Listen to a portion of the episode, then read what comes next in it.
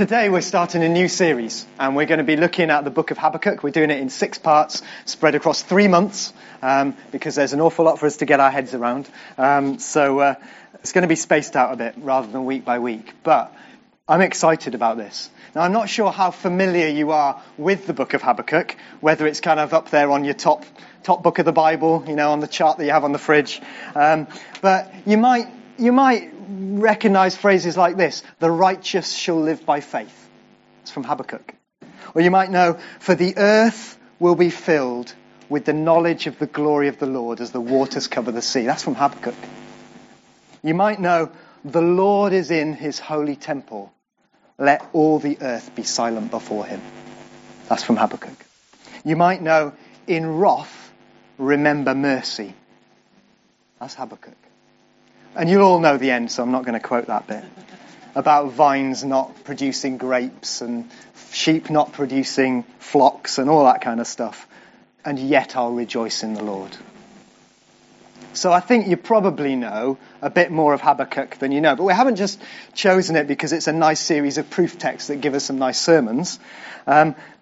Actually, we feel this book has a really important message for us as a church at this time. And the twin themes of suffering and sovereignty come out loud and clear through every single chapter of Habakkuk. So they're the kind of things we're going to be looking at as we walk our way through it. So I just wanted to give a little bit of an introduction before we get into the first text and answer a few questions, really. The first is, who was Habakkuk? Well, all we know is he was called Habakkuk the prophet. That's it. That's what we know. So, and he says it twice, so it must be true. Well, it's in the Bible, so it must be true anyway. But he does say it twice. At the start of chapter 1 and the start of chapter 3, he just says Habakkuk the prophet. And he's one of these so-called minor prophets. And now that doesn't mean any less important. Now, I know there are, it just means that it's kind of shorter. I know there are some of you out there who never really felt cool enough to get into maths at school. And so this is your chance, because we're going to do a bit of maths now. So up on the chart will come a picture. There we go. A circle split into 2 sectors. We call the blue sector the major sector and the red sector the minor sector. They're both sectors. In the category of things that are sector, both of those things fit in there. And one's a minor sector, one's a major sector. And it's exactly like that with Habakkuk. He's a prophet, and he's a minor prophet because he's a tiny bit smaller than, say, Isaiah, who just went on and on and on and on a bit. Okay? That's all it means. So, he's a minor prophet and he's a prophet. What about when it actually happened? I think that's my next heading. Where did he live? Okay, so he lived in Judah. Now, Judah was the southern bit, and the map should come up now, the southern bit of the kingdom of Israel when it was split into 2 after the reign of Solomon. The northern bit was called Israel, in green there, and the southern bit was called Judah, in the sort of browny, pinky sort of colour there on the map. And he lived in the south and spoke really into that situation. And in terms of when it actually happened, when Habakkuk was around, I think, and this is, you know, commentators are divided, so you can look up the other views, but I think I'm right. That from clues we get later in the book, I think that the most... Now, Jehoiakim reigned as king in Judah from about 609 BC to 598 BC. So 11 or so years. And the reason I say that is because it's clear when we read Habakkuk that things are not well in the nation. At the time of Jehoiakim, the northern kingdom, Israel, had disappeared. It had gone off into captivity. The Assyrians had captured them and off they'd gone, mainly because of the sin that they committed. And after that, Judah had undergone a bit of a revival under the reign of the awesome king Josiah. And during Josiah's lengthy reign, the book of the law had been found.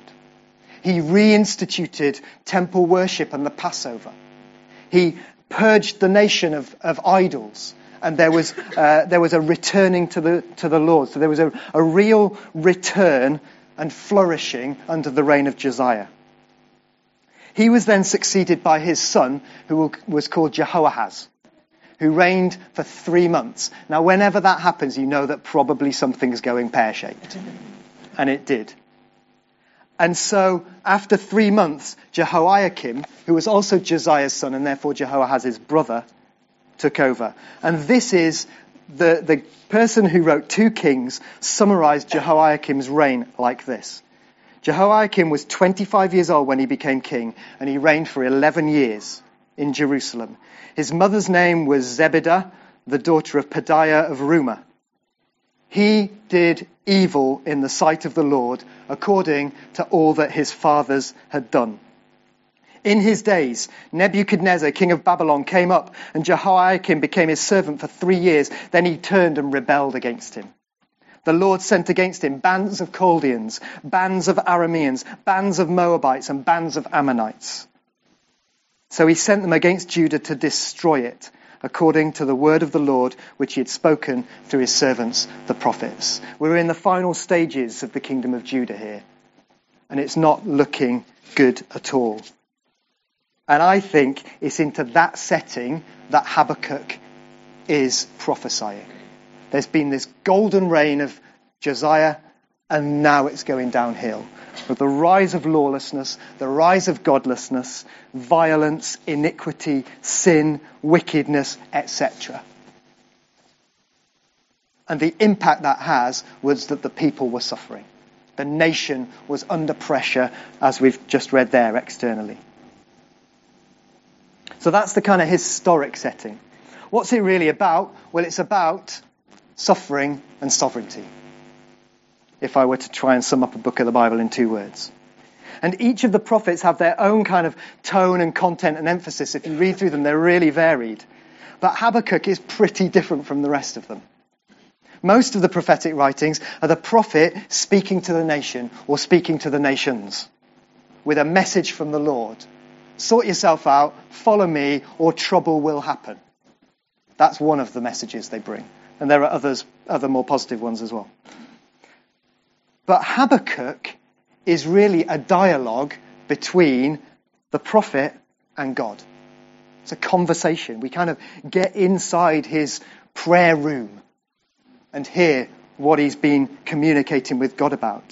And so chapters 1 and 2 is kind of a conversation. Habakkuk kicks off. Why is this happening?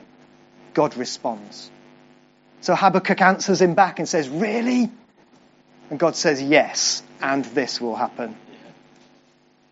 And then I think there's a bit of a pause. I think Habakkuk needs a holiday after that interaction. And then he comes back in chapter 3, reintroduces himself as the prophet, and gives us this awesome psalm, which we'll get to, but you'll have to wait. Lloyd-Jones describes the book of Habakkuk as the personal perplexity of one man. I really like that. Yeah. Habakkuk is a man asking big questions of a big God. And his big questions are things like, if God is all-powerful and so good, then why do the innocent suffer? And why do the wicked flourish? And he asks questions like, why does God just sit there and do absolutely nothing when there's evil and wrongdoing all around? Why doesn't he intervene? He asks big questions, but he gets even bigger answers. And that's where we're heading over the course of this series. So today we're going to start our journey through that. I think it's going to be important for us as a church, as we've just heard from Rob there in the notices, about just situations which are happening.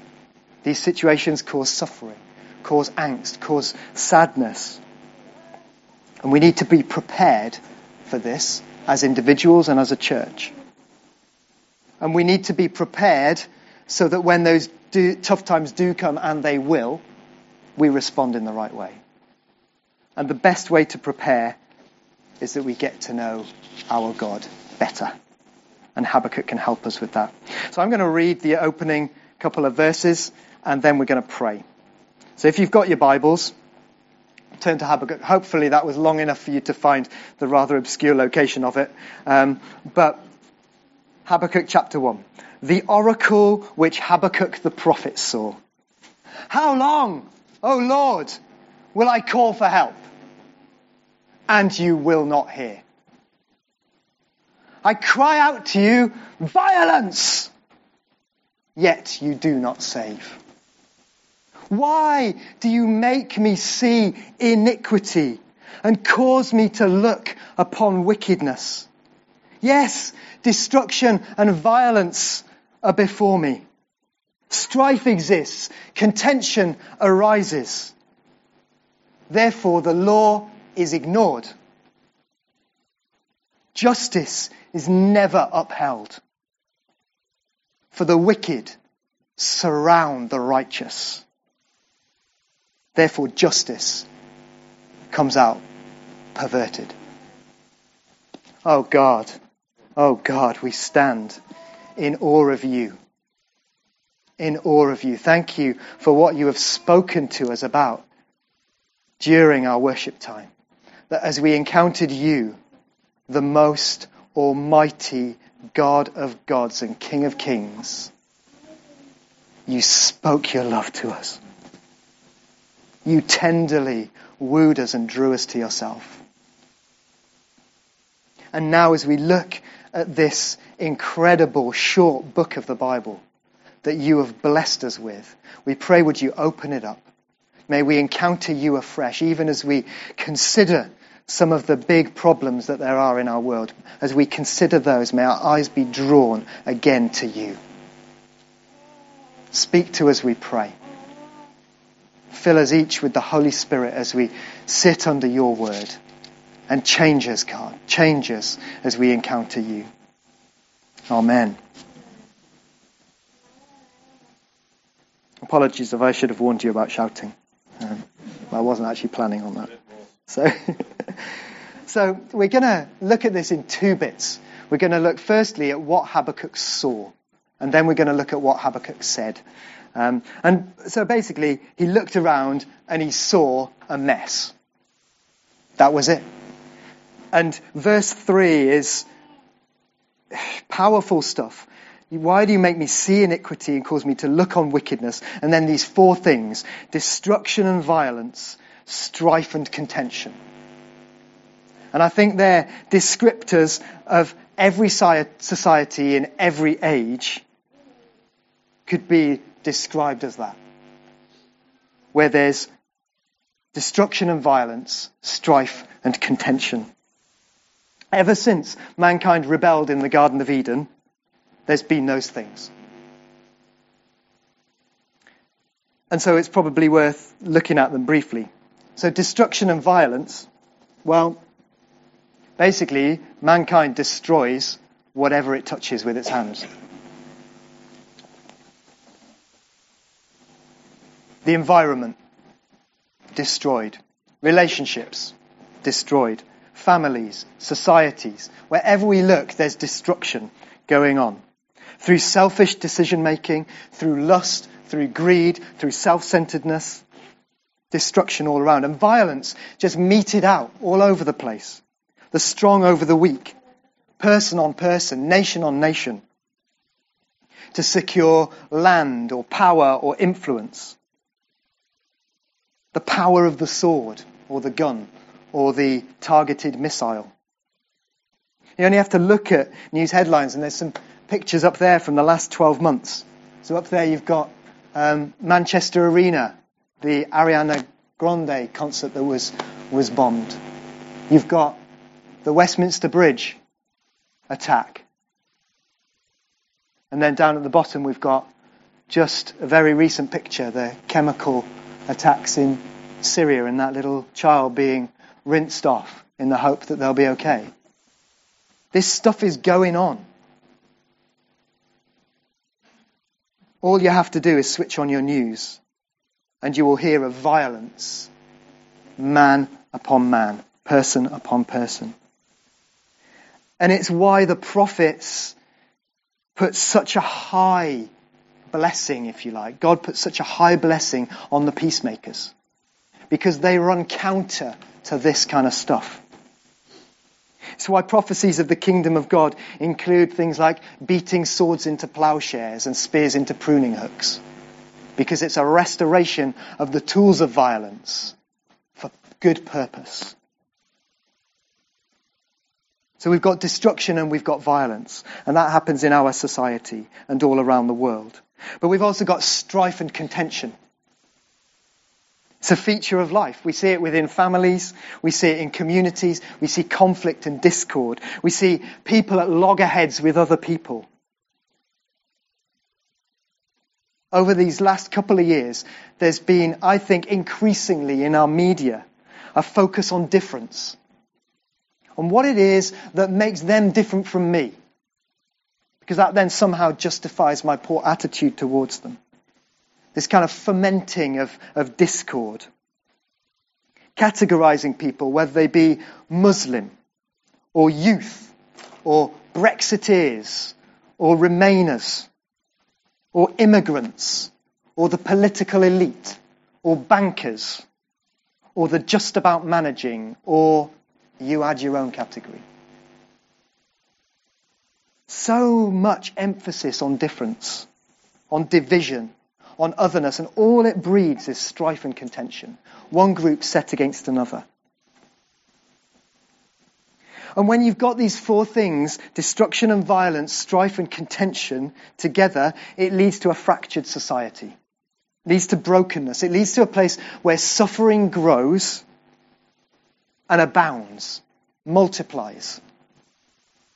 And ultimately, the weakest and the poorest suffer the most. So Habakkuk notices this. Destruction and violence, strife and contention, but he also sees what's happening to the law. So in verse 4, he describes this is God's good and perfect law, and this is what happens to it. It's sidelined. And in quite evocative language, he says, therefore the law is ignored.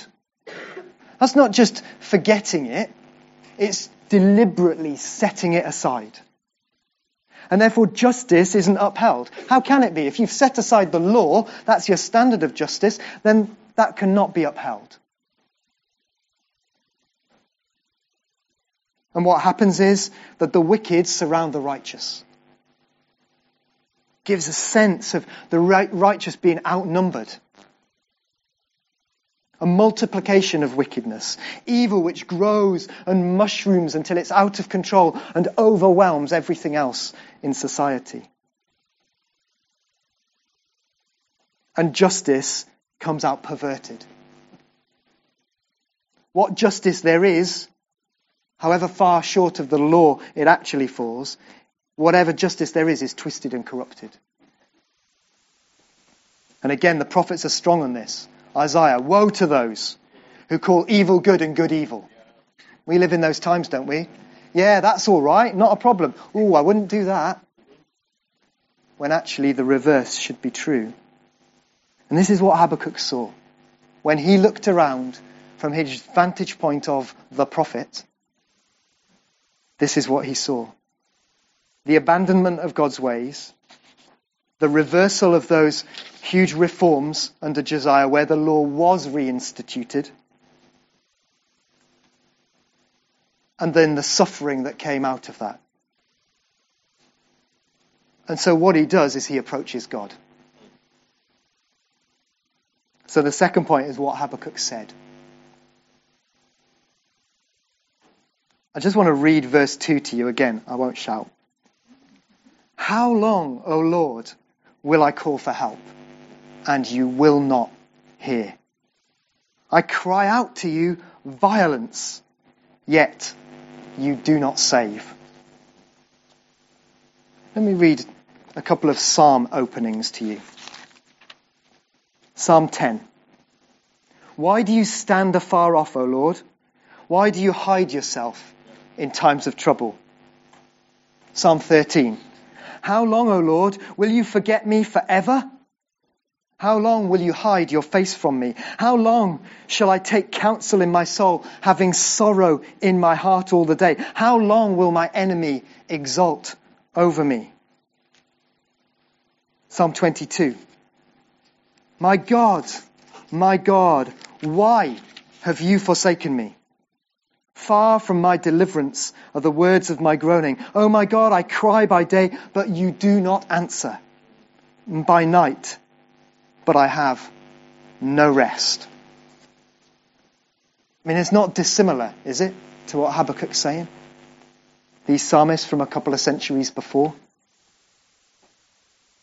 There are 150 psalms, hugely varied in content and in style. Over 60 of them, 40%, are what we call laments. 40% of their worship songs are lamenting. Worship leaders? A crucial aspect of lamenting is the kind of bearing it all expression of pain which they articulate. And what's really notable, I think, is that in the middle of suffering and pain and confusion, the psalmists pen those psalms. They take it to God. They don't wring their hands and go, oh my word, turn the news off. They take it to God and honestly express how they feel. The pain and the injustice that they see isn't just observed, it's felt and then expressed to God. And sometimes these laments are individual laments. So you read them and it's all in the first person. I see that. Why, Lord, do you do that to me? Expressing the pain which they personally feel. Other times, they're corporate laments, where it's written for the group to come together and express their corporate lament to God. Express their pain as a people. It's kind of what we just did there. Praying for Caroline and praying for Trev and Wendy. For them, there's the individual pain of the situation that they are in. And for us, there's the pain of part of the body is hurting. God, come and intervene.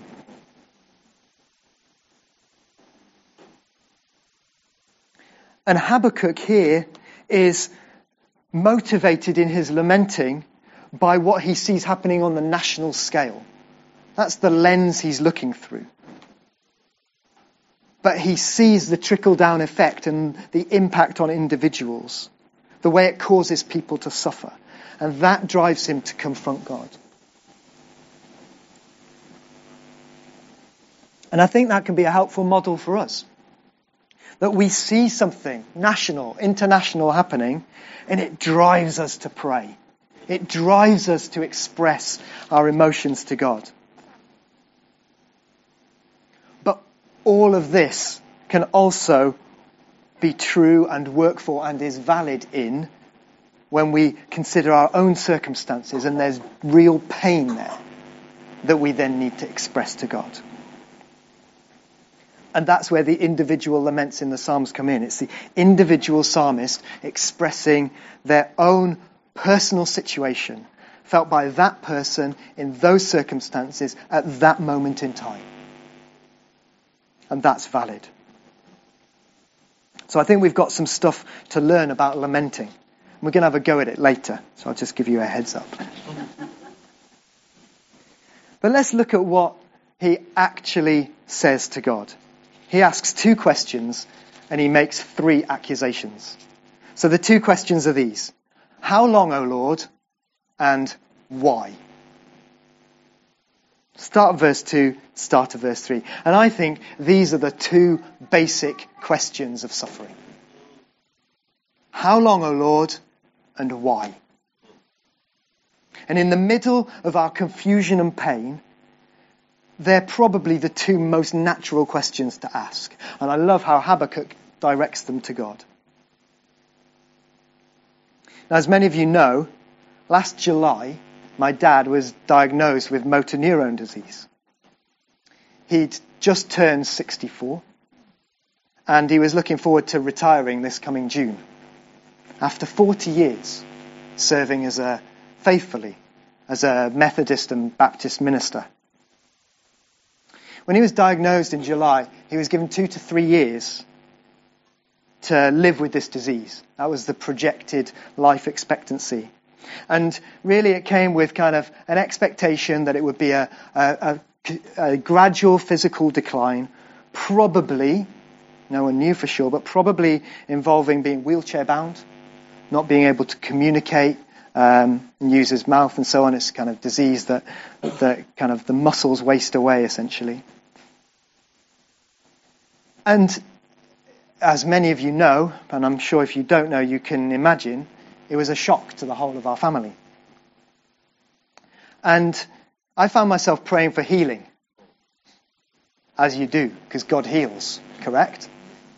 Yeah, he does. Amen is the answer to that.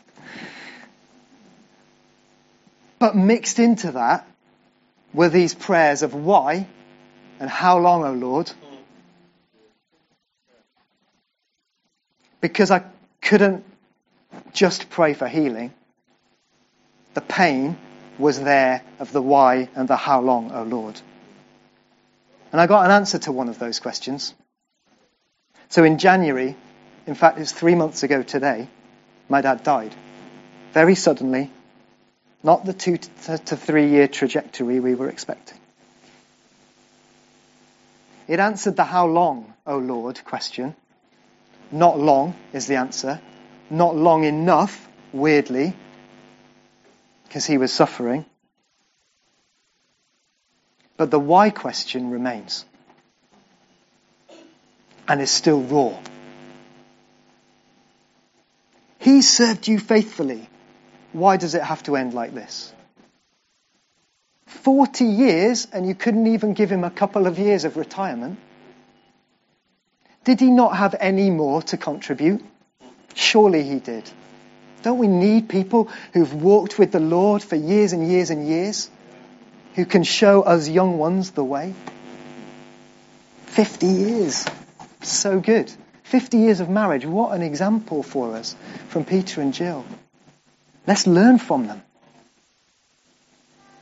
How can it be, though, that this man who spent his life speaking truth into others' lives and walking with them through their crises doesn't get to speak anymore? Can now hardly hold a conversation. At the end, he was writing on a notepad.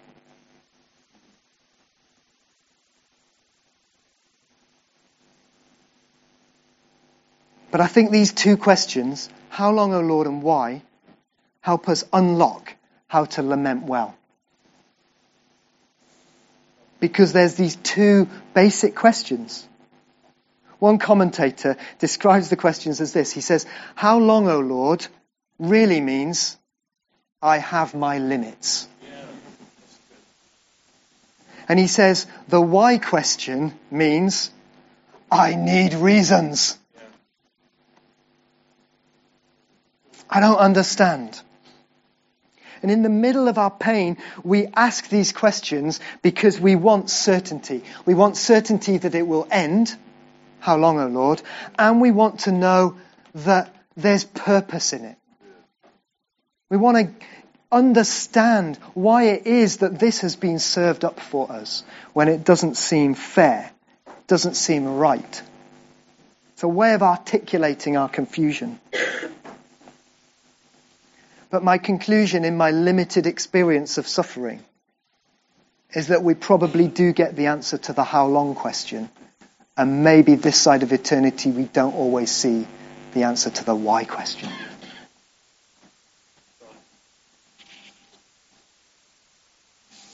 Two questions. I think they're going to help us. How long, O Lord, and why? But Habakkuk doesn't just ask questions. He accuses God of a number of things as well. Three accusations, here they are. God doesn't hear, God doesn't save, God doesn't care. I mean, they are weighty accusations to throw around in front of Almighty God. But that's what he says. So in verse 2a, he says, how long, O Lord, will I call for help and you will not hear?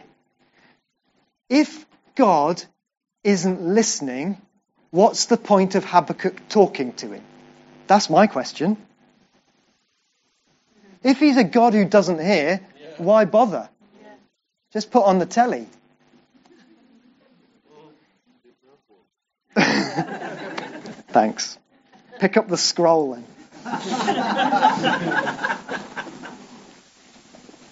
Habakkuk is speaking out, crying out that God will hear. He's trying to stir God to action, to kind of goad him into action, knowing that really God does hear.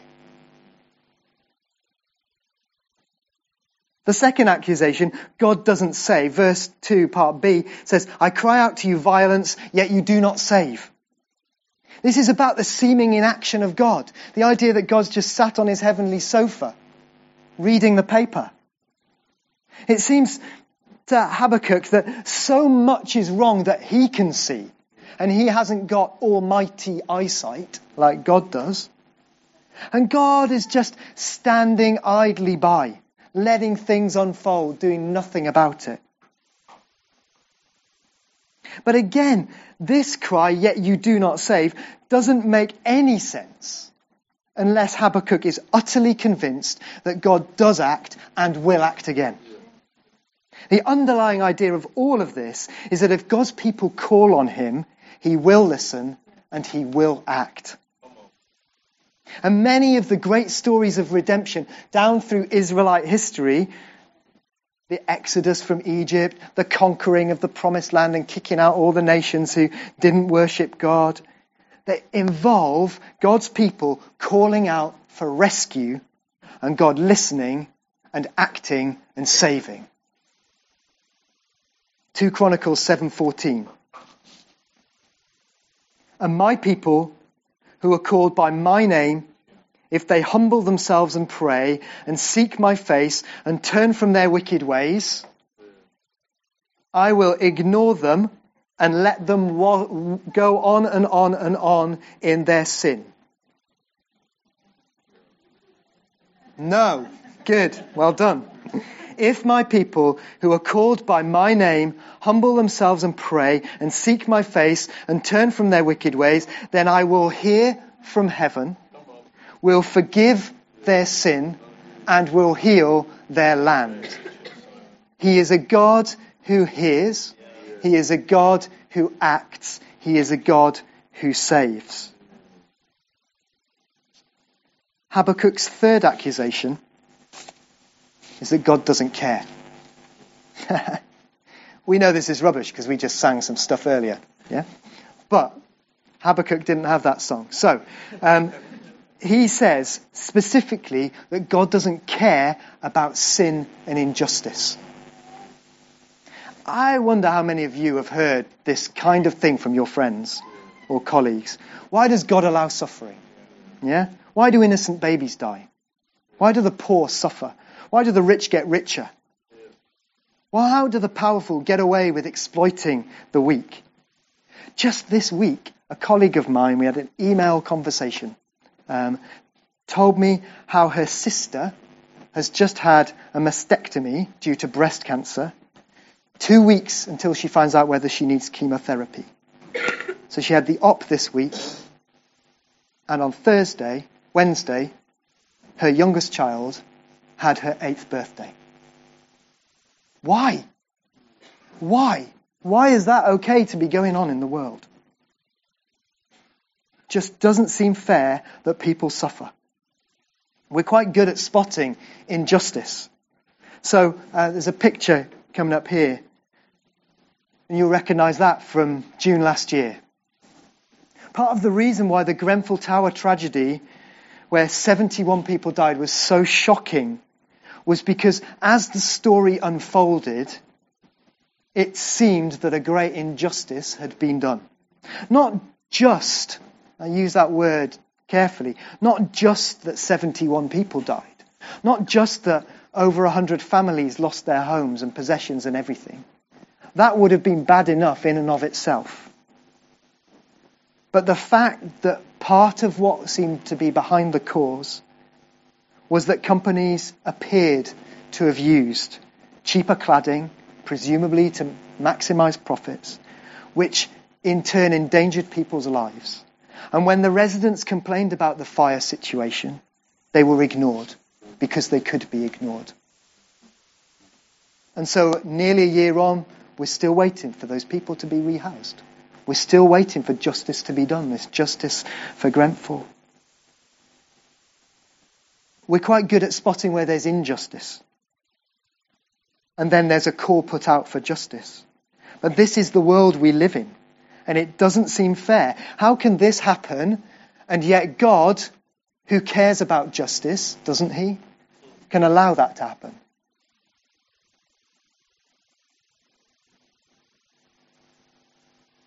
And this Grenfell particularly, I think, jars with us in our national consciousness, really, because the people who should have been protected were overlooked. But for Habakkuk to stand there and accuse God of not caring about sin and injustice is like saying that Pythagoras wasn't bothered about triangles, or Shakespeare didn't really care about words. You just can't say that kind of stuff, because actually, underneath it all, God is righteous and just. He is supremely concerned about the issues of sin and injustice. And next week we'll see that he responds in quite remarkable fashion to these accusations that Habakkuk is levelling at him. But again, as with the other two accusations, this only makes sense if you think that God is not doing what he could be doing.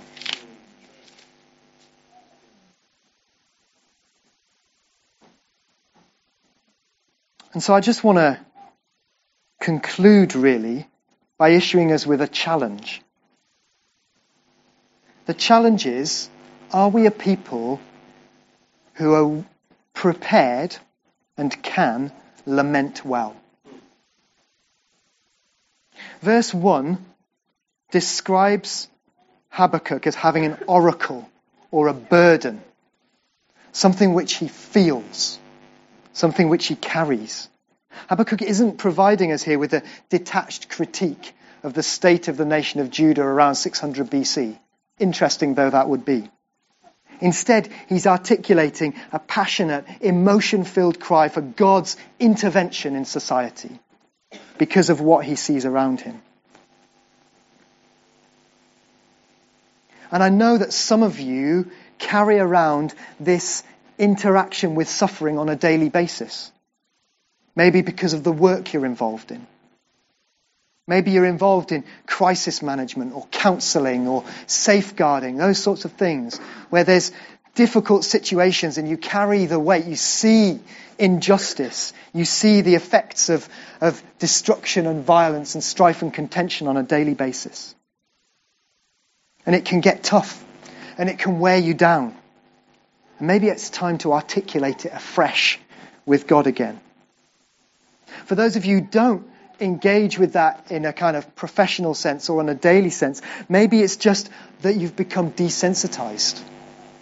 Our news coverage is so extensive and comprehensive. Every day there's pain and suffering on our TV screens, on our Twitter and Facebook feeds and so on. Let me ask you, when was the last time you prayed about the Rohingya people, who are in the process over the last 18 months of being ethnically cleansed out of northern Myanmar? A Muslim minority being overwhelmed within a Buddhist majority country. Their children being trafficked as sex slaves. Villages burned, people slaughtered, and fleeing in their tens of thousands over the border into Bangladesh, one of the poorest countries on the face of the planet. When was the last time you cried to God about the injustice of that? I'm speaking to myself here as well. Or when was the last time you prayed for our storehouse, our children's storehouse that provides clothing to those most disadvantaged families? But instead of praying for extra pants or toiletries, important though those are, that you actually prayed about the reason for why that storehouse exists. It's because there are families in our town who cannot afford to buy clothes for their children. That is not right. God, how long, O Lord? What's been your reaction this month to the Syria situation? To the fact that there are children covered in this chemical weapon? And what are you thinking and praying now as we launch missiles in return? One of our ministers said this morning on the news that we had that this was justified morally to bomb Syria. It's an interesting phrase, I thought. And so there's a challenge to us to lament. A challenge to us to take these situations to God. That's what we're going to do now. And it may be that one of those things I've said there sort of struck you and you think, I want to call out to God about that. Well, you'll be able to. It could be that actually there's something very personal going on. You're in the midst of suffering. You're in the midst of pain. These questions are swirling around. Why don't you follow Habakkuk's example and articulate that to God? Bring it before him and ask him these questions.